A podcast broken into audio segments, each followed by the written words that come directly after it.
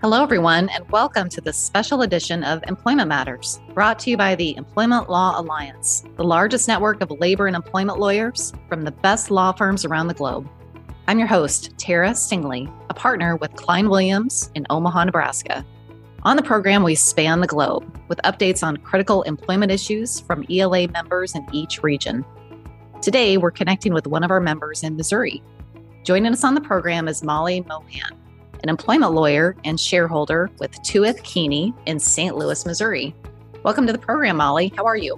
I'm great, Tara. Happy International Women's Day. Hey, same to you.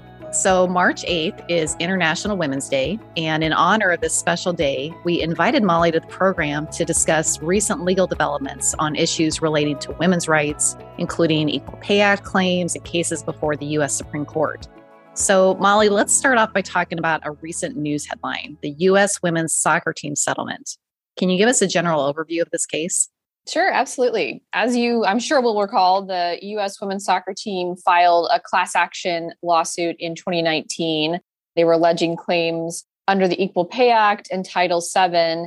Essentially, this is an absolute powerhouse team. I mean, you know, dating back to even before 2015, winning World Cups, going really far in the Olympics. And they were alleging essentially that despite this roaring success, despite the $20 million in revenue that they were bringing in, they were still making about four times less than the men's soccer team. So this actually started in 2016. Some of the players had brought a charge of discrimination with the EEOC, alleging pay disparities under Title VII you know they they alleged that they weren't getting the same bonuses that the men's team were getting. They they weren't getting appearance fees and even small things like meal allowances on trips and things like that. So they brought this charge of discrimination and the charge eventually turned into this class action lawsuit in 2019 on behalf of all of the women's soccer players against the US Soccer Federation. And so the settlement was 24 million. And you know we were talking before we started recording about kind of what an inspiration this team is and how just personally that it's such an inspiring story. And they made sure that 2 million of the settlement goes to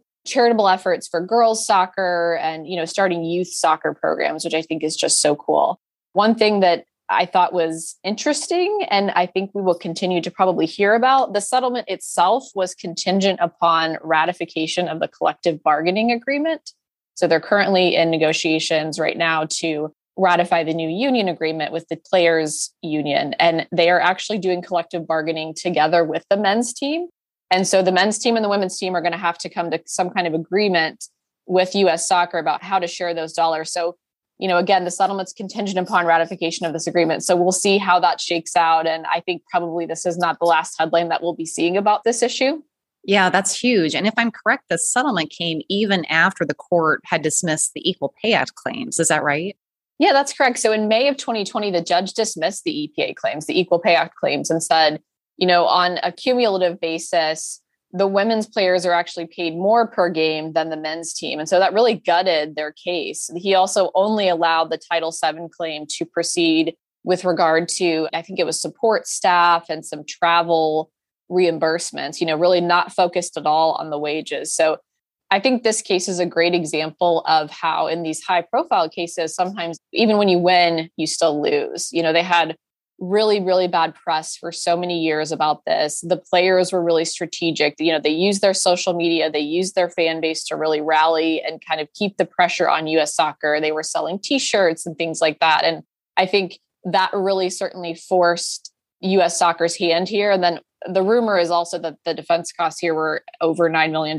So the case was also incredibly expensive to defend. And so I think a good practice pointer is when you're facing a lawsuit like this, you know, the discussion, the risk analysis discussion tends to be, well, can we win the case? And what's it going to cost us to win? And I think something that's important and something that this settlement shows us is it can't just be the financial cost and whether or not you think you're actually your chances of, of prevailing in front of a court, because here they did prevail but the publicity was so bad that you know they were still forced to make this payout. So considerations of publicity and things like that should certainly always be part of the conversation when you're having these these risk analysis and what do we do with this lawsuit type of conversation. So in your opinion why is this settlement with the US women's soccer team such a big deal? Well, it's no secret that even before the Me Too movement, you know, these gender equality issues, particularly related to pay, have been prevalent and have been increasing in profile The gender pay gap is something we've been hearing about for years and years. I think it's been constant now for about 15 years.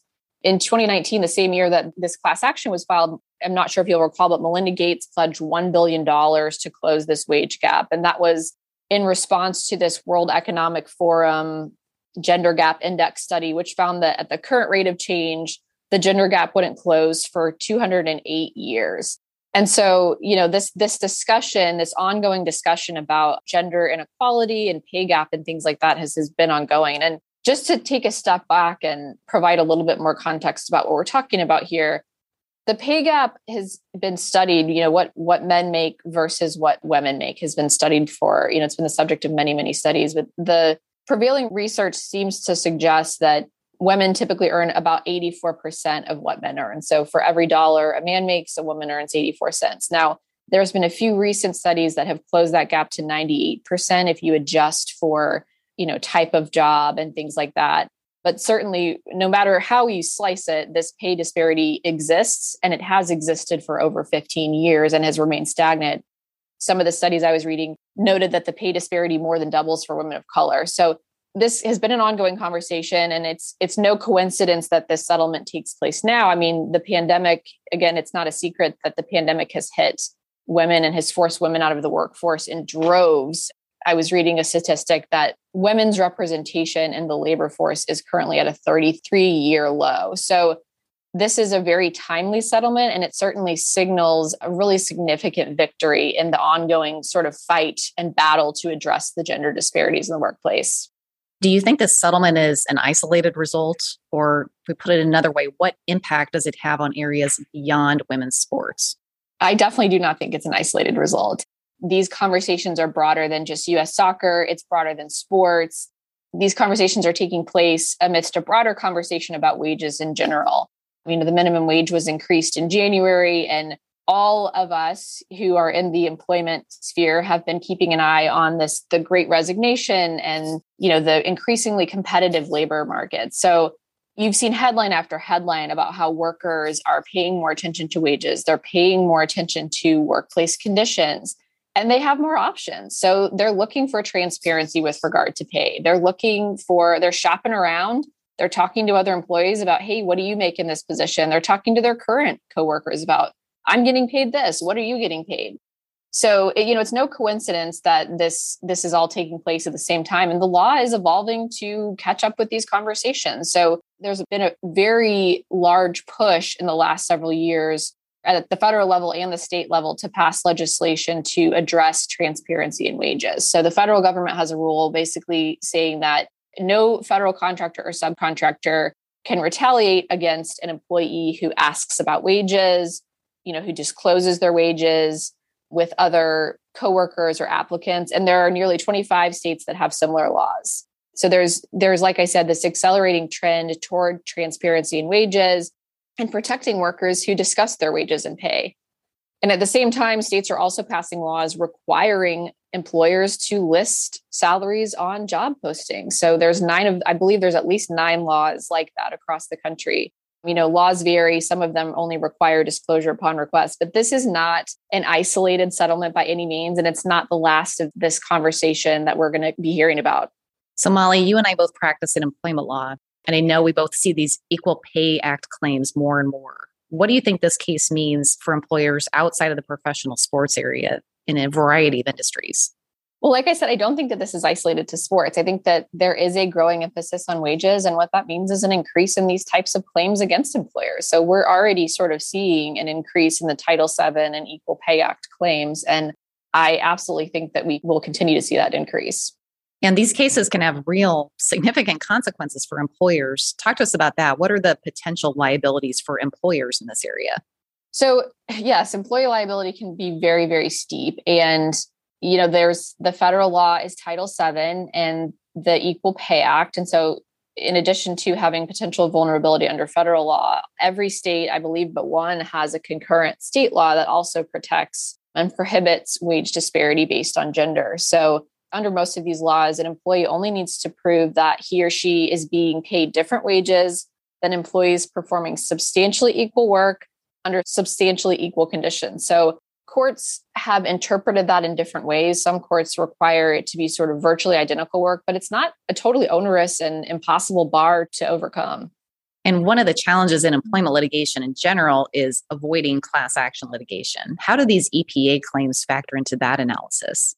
That's a great question because I think this settlement is a perfect example. You know, unlike traditional gender discrimination claims, you know, you and I do this regularly. And so we know you have to prove intentional discrimination against this particular employee.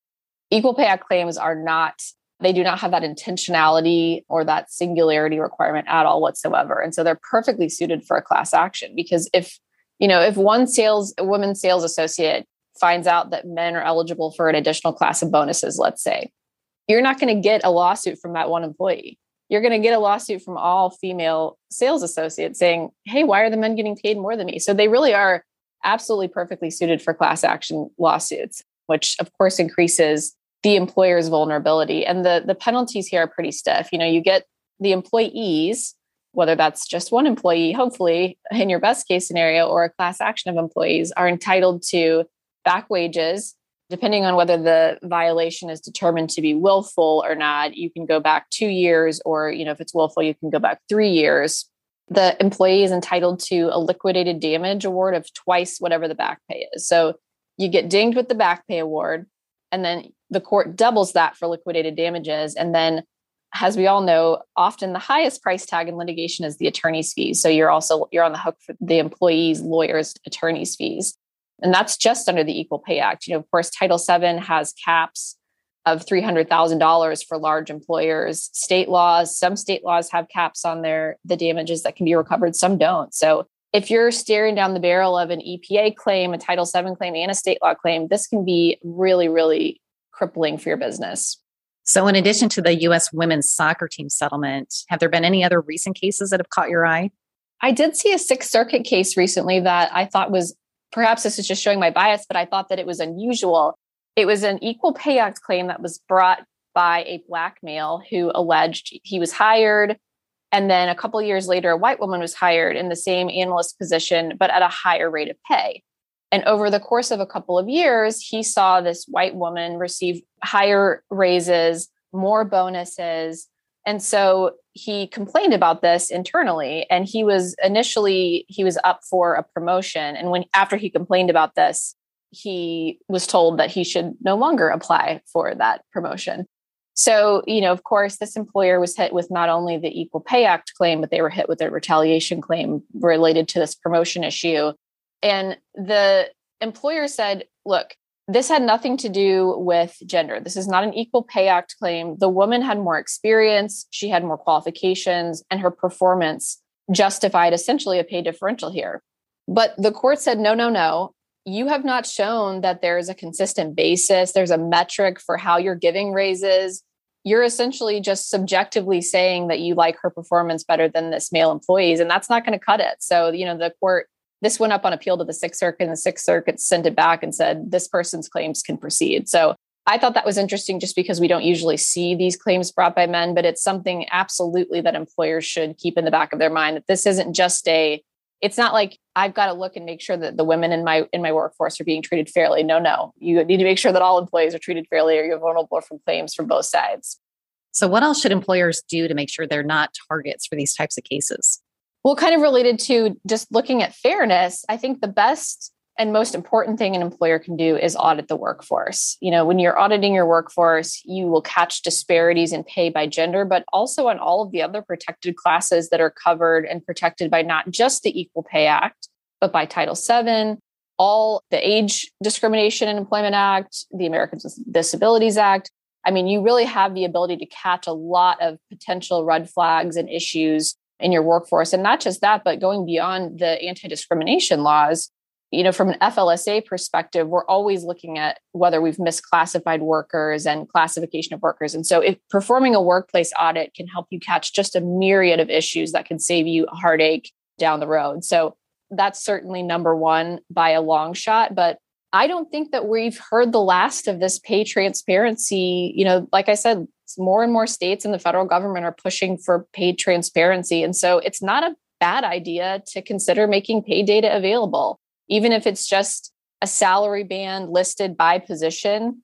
you know, some of the studies about the gender pay gap have shown that in companies that have transparent salaries, it essentially eliminates the pay gap. It's effectively a race. So women make between a dollar to a dollar and a, a penny for every dollar a male counterpart earns in workplaces that have salary transparency. So, you know, it, in addition to avoiding these types of claims and in addition to potentially being mandatory depending on what state you live in it also helps morale i mean people when they feel like they're being treated fairly, you know, they feel like they're in a company that they feel invested in. It helps with recruiting. When you list your salary, you know, it kind of weeds out people who aren't going to be interested in that. I know it happens all the time where we go all the way through in a recruiting process and at the end of it we give them the number and they don't want it and you've got to start all over again. So it helps sort of save money in the recruiting process and then obviously it will help you avoid these types of suits if you you're listing that type of salary pay. And then I think based on the Sixth Circuit case, one of the things the court really harped on was how this employer did not have metrics or any sort of basis for how they are setting salaries, how they are, you know, giving raises. And so I know that the research on that and the thinking on that shifts pretty wildly about how to perform evaluations and whether it should just be more informal or it should be absolutely formalized and there should be a metric. And every workplace is different. So I can't speak to that across the board, but certainly from an avoidance of an EPA claim perspective, having a metric or having a at least some sort of written basis for how you're granting raises will save you a lot of heartache on the back end. So let's jump for a minute to the US Supreme Court. It's got a new term coming up. Can you give us an update on the cases that the Supreme Court is likely to consider this term that might impact women's rights? Sure. I mean, we've seen even in the last term, I mean, abortion rights has obviously been a central and very hot button conversation. That's not going away. You know, the court is continuing to grant cert in cases addressing abortion rights. They've got one that they heard in December that's a direct challenge to the current sort of viability standard that we expect to have a decision on relatively soon. Several other cases kind of working their way through. And then you know, Congress just recently, Tara, I know that you know this because you just had another podcast about this, recently passed an arbitration clause ban for sexual assault and sexual harassment cases. And so I don't know the current status if the president has signed that law or not, but if he does sign it and it is challenged, there are a lot of other arbitration clause challenge cases on the, the Supreme Court's current docket. They they take those cases relatively frequently. And so I think it's not out of the realm of possibility that we would hear a challenge for that. And of course, we have the news of a new nomination to the Supreme Court. Yes, very, very exciting. Judge Ketanji Brown Jackson, obviously nominated to fill Judge Breyer's seat, who she clerked for after law school. He announced his retirement a few months ago. Currently a judge on the DC Circuit, first former public defender who would serve on the court, and obviously the first Black woman who would who would serve on the court. So that's really exciting. And I, I was reading yesterday that they're trying to push that toward hearing. So we should have some some updates on that relatively soon. But definitely exciting time in legal news for women. Certainly lots to keep an eye on. And Molly, thank you so much. This has been a fascinating discussion. Thanks so much for joining us on the program. No, thank you, Tara. This has been great. If you'd like to connect with Molly, please click on her name in the podcast description. You can also reach out to any of our lawyers around the world by selecting Find a Lawyer on the ELA website at ela.law. You can also look through our upcoming and on demand webinars, download articles and white papers, or access the ELA's exclusive Global Employer Handbook. You've been listening to Employment Matters, a podcast brought to you by the Employment Law Alliance, the world's largest network of labor and employment lawyers from the best law firms around the globe. I'm Tara Stingley. Thanks so much for listening.